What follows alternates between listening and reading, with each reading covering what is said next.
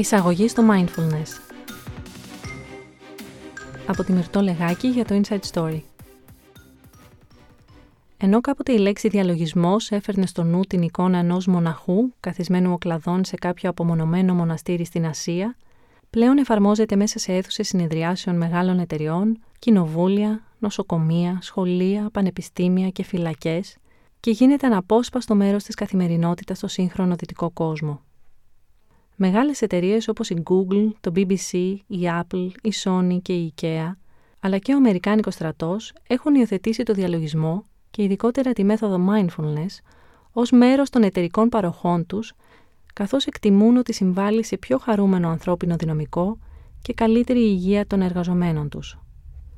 Πολλά νοσοκομεία συνιστούν στους ασθενείς τους μαθήματα μείωσης άγχους με βάση τη μέθοδο mindfulness, ώστε να αναπτύξουν δεξιότητες που θα τους επιτρέπουν να διαχειρίζονται καλύτερα το σωματικό ή ψυχικό πόνο. Και εκατεντάδες πλέον σχολεία χρησιμοποιούν διαλογιστικές πρακτικές για να βοηθήσουν τους μαθητές τους στη διαχείριση του άγχους και τη βελτίωση της απόδοσής τους στα μαθήματα. Στη ΣΥΠΑ εμφανίζονται μοντέρνα κέντρα διαλογισμού που προσφέρουν σύντομα μαθήματα και προσιτούς τρόπους για να εντάξει κανείς την πρακτική στη ζωή του. Χιλιάδες άνθρωποι εξασκούνται στον κινητικό διαλογισμό μέσα από σεμινάρια και μαθήματα συνειδητής κίνησης. Βιβλία διαλογιστικής ζωγραφικής για ενήλικες κατακλείζουν τα ράφια των βιβλιοπολίων και η Wall Street εξετάζει τη σχέση μεταξύ mindfulness και χρήματος. Σε πολλές χώρες ο διαλογισμός εφαρμόζεται σε σοφρονιστικά ιδρύματα με στόχο τη μείωση της εγκληματικότητας, τη βελτίωση της ποιότητας ζωής μέσα στις φυλακές και τη γρηγορότερη επανένταξη των κρατουμένων στην κοινωνία. Στη Βρετανία, ο διαλογισμός έφτασε μέχρι το Κοινοβούλιο, όπου και διδάχτηκε σε πάνω από 100 βουλευτές, ενώ συστάθηκε διακομματική επιτροπή για τη μελέτη των ωφελών του και τις πιθανές εφαρμογές του σε δημόσιους τομείς.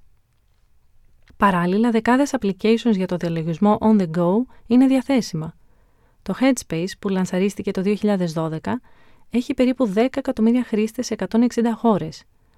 Στις διαφημίσεις του πρωταγωνιστούν αθλητές. Ενώ πρόσφατη έρευνα του Αμερικανικού Ινστιτούτου Υγείας υπολογίζει ότι περίπου 8% του Αμερικάνικου πληθυσμού, δηλαδή 19 εκατομμύρια άνθρωποι, χρησιμοποιούν κάποια μέθοδο διαλογισμού.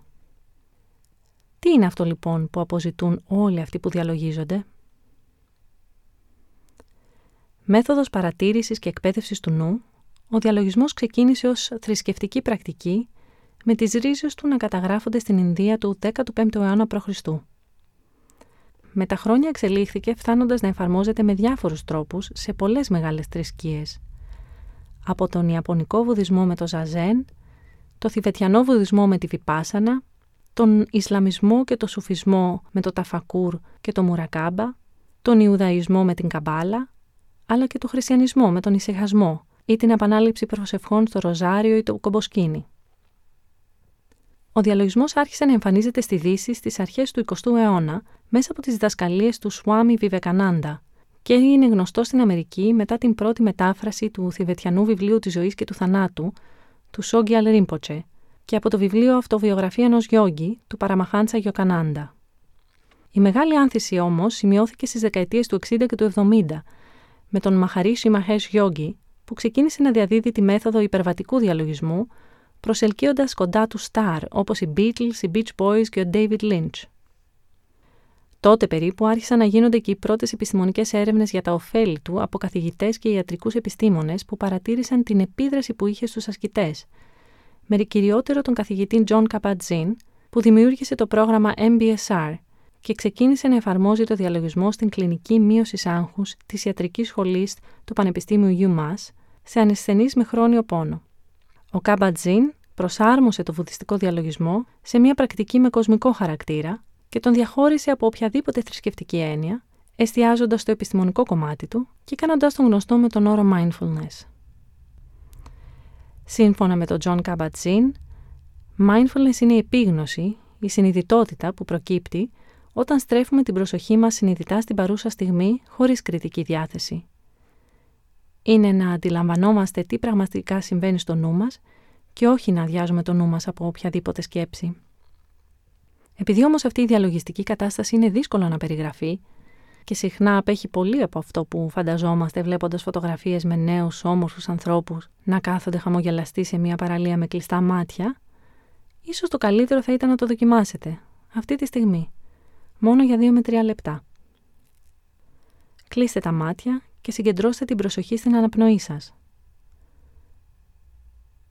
Παρατηρώντας τις μικρές κινήσεις που κάνει το σώμα σας με κάθε εισπνοή και εκπνοή. Νιώθοντας τη ροή του αέρα μέσα και έξω από το σώμα. Όπως είναι τώρα, αυτή τη στιγμή. Χωρίς να θέλετε να αλλάξετε κάτι. Παραμείνετε συγκεντρωμένοι παρατηρώντας ό,τι έρχεται στην επιφάνεια. Σκέψεις, συναισθήματα ή αισθήσεις. Και κάθε φορά που η προσοχή σας φεύγει από την αναπνοή και ακολουθεί μια σκέψη ή αίσθηση, επιστρέψτε απαλά πίσω στην παρατήρηση της αναπνοής, χωρίς να κατακρίνετε τον εαυτό σας, με μια διάθεση αποδοχής. Πιθανόν να εκπλαγήκατε συνειδητοποιώντας ότι κάνετε τόσες πολλές σκέψεις. Και αυτό συμβαίνει διότι ενώ περνάμε τον περισσότερο χρόνο ζώντας το κεφάλι μας, συνήθως δεν αντιλαμβανόμαστε τι συμβαίνει μέσα μας και κατ' επέκταση γύρω μας. Πλάθουμε ιστορίες ή αντιδρούμε αυτοματοποιημένα σε όσα μας συμβαίνουν, συχνά βασισμένοι σε βιώματα ή πεπιθήσεις του παρελθόντος ή προβολές στο μέλλον, που συνήθως δυσχεραίνουν την πνευματική, ψυχική αλλά και σωματική μας κατάσταση και μας εμποδίζουν να ζούμε σε γαλήνη και ισορροπία. Όταν όμως μάθουμε να παρατηρούμε τις σκέψεις, τις αισθήσεις του σώματος ή τα συναισθήματά μας και να επανερχόμαστε σε κάτι που είναι πραγματικό, όπως η αναπνοή μας στο συγκεκριμένο παράδειγμα, χωρίς κριτική, αλλά με ηρεμία και κατανόηση, τότε αντιλαμβανόμαστε τι πραγματικά βιώνουμε. Γινόμαστε πιο συνειδητοί και αποκτάμε σταδιακά καλύτερη ικανότητα να διαχειριστούμε οτιδήποτε μας συμβαίνει. Συνειδητοποιούμε ότι δεν είμαστε οι σκέψεις μας και είμαστε ανοιχτοί να βιώσουμε σε όλη τη τη διάσταση την εμπειρία αυτή της ζωής τα εύκολα και τα δύσκολα, τα ευχάριστα και τα δυσάρεστα. Διαχειριζόμαστε καλύτερα τα συναισθήματά μας και αποκτάμε σιγά σιγά μεγαλύτερη κατανόηση και συμπόνια για τον εαυτό μας και κατ' επέκταση για τους άλλους. Κάτι που μας βοηθά να έχουμε πιο ικανοποιητικές σχέσεις και μια πιο ευτυχισμένη ζωή. Σήμερα, περισσότερο από ποτέ, ο δυτικός άνθρωπος βομβαρδίζεται από χιλιάδες πληροφορίες και λειτουργεί σπασμωδικά, στον αυτόματο πιλότο, συνήθως εκλοβισμένο στις σκέψεις του νου, το νευρικό του σύστημα δέχεται αυξημένο αριθμό ερεθισμάτων μέσα σε μια τυπική ημέρα, με την τεχνολογία να αποσπά συνεχώς την προσοχή μας. Και την αιμονή μας για multitasking, με την ελπίδα ότι θα καταφέρουμε να διεκπαιρεώσουμε περισσότερα πράγματα μέσα στην ημέρα, να διασπά ακόμη περισσότερο την προσοχή μας.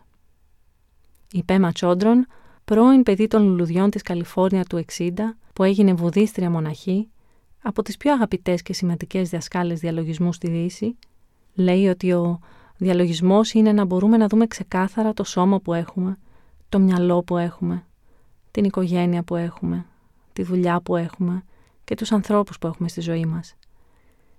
Είναι να μπορούμε να δούμε το πώς αντιδρούμε σε όλα αυτά τα πράγματα. Να βλέπουμε τα συναισθήματα και τις σκέψεις μας ακριβώς όπως είναι αυτή τη στιγμή, σε αυτό το δωμάτιο, σε αυτήν ακριβώς την καρέκλα. Είναι να μην προσπαθούμε να τα κάνουμε όλα αυτά να φύγουν ή να αλλάξουν, να μην προσπαθούμε να γίνουμε καλύτεροι από ό,τι είμαστε.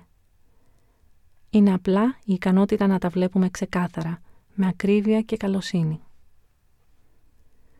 Αυτά που γνώριζαν καλά οι ασκητές της Ανατολής για χιλιάδες χρόνια ήρθαν να επιβεβαιώσουν οι επιστημονικές έρευνες, που αποδεικνύουν πλέον ότι ο διαλογισμός mindfulness μπορεί κυριολεκτικά να αναπλάσει τον εγκέφαλό μας. Εφαρμόζεται με επιτυχία για την αντιμετώπιση ήπιας κατάθλιψης, συνεισφέρει σημαντικά στη διαχείριση του σωματικού και ψυχικού πόνου, τη μείωση του άγχους και του χρόνιου στρες, μειώνει την αρτηριακή πίεση και τα επίπεδα κορτιζόλης και συμβάλλει στην καλύτερη λειτουργία του ανασωπητικού συστήματος. Βοηθά στην επίτευξη μιας αίσθησης ηρεμίας, βελτιώνει τη μνήμη, την ικανότητα συγκέντρωσης και τη δυνατότητα διαχείρισης δύσκολων και στρεσογόνων καταστάσεων. Αυξάνει τη δημιουργικότητα και την αυτοπεποίθηση και συνεισφέρει στη βελτίωση της ποιότητας των ανθρώπινων σχέσεων. Όλα αυτά μπορεί να ακούγονται ως θαυματουργά. Και η αλήθεια είναι ότι σε ένα βαθμό είναι. Όταν ξεκίνησα το διαλογισμό εν μέσω μιας πολύ δύσκολης περίοδου, τίποτα δεν με προετοίμαζε για τις θετικές αλλαγές που θα έρχονταν μέσα από την πρακτική. Θα έλεγα ότι είναι ίσως το πιο σημαντικό και χρήσιμο πράγμα που έμαθα στη ζωή μου. Ένα αναπόσπαστο κομμάτι της καθημερινότητάς μου. Τόσο αναγκαίο όσο και η ίδια μου η αναπνοή. Ευτυχώς υπάρχουν πολλές μέθοδοι διαλογισμού. Η μεγαλύτερη διάκριση μεταξύ τους αφορά κυρίως το αντικείμενο και τον τρόπο που εστιάζουμε το νου, αλλά και στο αν είναι καθιστή ή κινητική. Υπάρχουν για παράδειγμα μέθοδοι όπου εστιάζουμε σε μια αίσθηση στο σώμα, όπως η αναπνοή, ή σε μια εικόνα, για παράδειγμα τη φλόγα ενός κεριού. Μέθοδοι όπου επαναλαμβάνουμε συγκεκριμένες λέξεις ή φράσεις, ένα μάντρα, ή μέθοδοι όπου ακολουθούμε νοερά εικόνες ή ιστορίες, οι καθοδηγούμενοι διαλογισμοί. Η επίγνωση ή η ενσυνειδητότητα, ο όρος που έχει αρχίσει να χρησιμοποιείται και στα ελληνικά για την πρακτική mindfulness, έχει τις ρίζες της στο βουδιστικό διαλογισμό Vipassana και είναι από τις πιο διαδεδομένες μεθόδους. Αφορά στην εστιασμένη παρατήρηση και πλήρη αποδοχή της εμπειρίας που βιώνουμε κάθε στιγμή, συνήθως ξεκινώντας από την παρατήρηση της αναπνοής. Είναι απλή και δεν απαιτεί απαραίτητα πρακτική με δάσκαλο, ενώ βρίσκει κανείς εύκολα πολλές δωρεάν εφαρμογές, βιβλία και online μαθήματα. Συγκεκριμένα, στη Βιπάσανα, που κυριολεκτικά σημαίνει «βλέπω τα πράγματα όπως είναι στην πραγματικότητα», κάθε φορά που αντιλαμβανόμαστε ότι η προσοχή μας έχει φύγει από την αναπνοή, το αναγνωρίζουμε με το να επαναλάβουμε νοερά στον εαυτό μας ότι κάναμε μία σκέψη και επιστρέφουμε στην παρατήρηση της αίσθησης της αναπνοής, συνήθως στη μύτη. Υπάρχουν πολλές παραλλαγές της μεθόδου, ανάλογα με το lineage του βουδισμού που ακολουθεί κανείς, ενώ διδάσκεται και σε δεκαήμερα silent retreats. Ο διαλογισμός Ζαζέν έχει πολλά κοινά στοιχεία με τη Βιπάσανα, δίνοντας έμφαση στη στάση του σώματος, την εστίαση στην κοιλιακή χώρα, το μέτρημα της αναπνοής και το τελετουργικό στοιχείο. Διδάσκεται και εφαρμόζεται συχνά ομαδικά σε κέντρα Ζεν. Ο υπερβατικός διαλογισμός αφορά την νοερή επανάληψη ενός μάντρα για 20 λεπτά δύο φορές την ημέρα. Είναι από τις πιο διαδεδομένες μεθόδους διαλογισμού στη Δύση, με πολλούς διάσημους οπαδούς και κέντρα σε όλο τον κόσμο. Διδάσκεται αποκλειστικά από πιστοποιημένους δασκάλους με αρκετά υψηλό κόστος για την ολοκλήρωση των μαθημάτων. Στους καθοδηγούμενους διαλογισμούς ακολουθούμε νοερά μια ροή σκέψεων ή εικόνων, καθώς μας κατευθύνει ένας καθοδηγητής που μπορεί να είναι δάσκαλος, κάποια ηχογράφηση ή application. Έχουν το πλεονέκτημα ότι κρατούν το νου απασχολημένο και είναι για κάποιους πιο απλοί στην εφαρμογή. Ενώ οι γνωστότερες μέθοδοι διαλογισμού εφαρμόζονται συνήθως διατηρώντας το σώμα ακίνητο, υπάρχουν και άλλες που περιλαμβάνουν κίνηση, η οποία όμως γίνεται συνειδητά, με επίγνωση και όχι μηχανικά. Για παράδειγμα, στις πρακτικές Open Floor ή Five Rhythms, το αντικείμενο του διαλογισμού είναι το σώμα, που αφήνεται να κινηθεί ελεύθερα, με υποστηρικτική καθοδήγηση και συνήθως στη συνοδεία μουσικής. Η Gabrielle Roth, που δημιούργησε το Five Rhythms στο Esalen Institute της Καλιφόρνια, ενώ δούλευε με τον Fritz Perls της Gestalt ψυχοθεραπείας, είχε πει ότι αν βάλουμε το σώμα σε κίνηση, η ψυχή θεραπεύεται από μόνη της. Ειδικά για το μέσο δυτικό άνθρωπο που έχει μάθει να είναι συνεχώς απασχολημένος με κάτι και η σκέψη στο να καθίσει ακίνητος έστω και για δύο λεπτά ίσως φαντάζει αδύνατη, οι μέθοδοι αυτές μπορεί να είναι πολύ αποτελεσματικές, με το πλεονέκτημα ότι επιφωλείται παράλληλα και το σώμα από την κίνηση. Πώς λοιπόν ξεκινά κανείς και πώς αποφασίζει ποια μέθοδος του ταιριάζει; Ένα ρητό λέει ότι όταν ο μαθητής είναι έτοιμος, ο δάσκαλος εμφανίζεται Διαβάζοντας για το διαλογισμό και μαθαίνοντας περισσότερο για τις πρακτικές και τις εφαρμογές του, ακολουθούμε το ένστικτό μας και επιλέγουμε μια μέθοδο για να ξεκινήσουμε ή δοκιμάζουμε διαφορετικές μεθόδους για να δούμε τι μας ταιριάζει. Η καλύτερη πάντως μέθοδος είναι αυτή την οποία δεσμευόμαστε να εφαρμόζουμε συστηματικά, διότι εν τέλει οι περισσότερες οδηγούν στο ίδιο σημείο. Μας βοηθούν να είμαστε πιο συνειδητοί.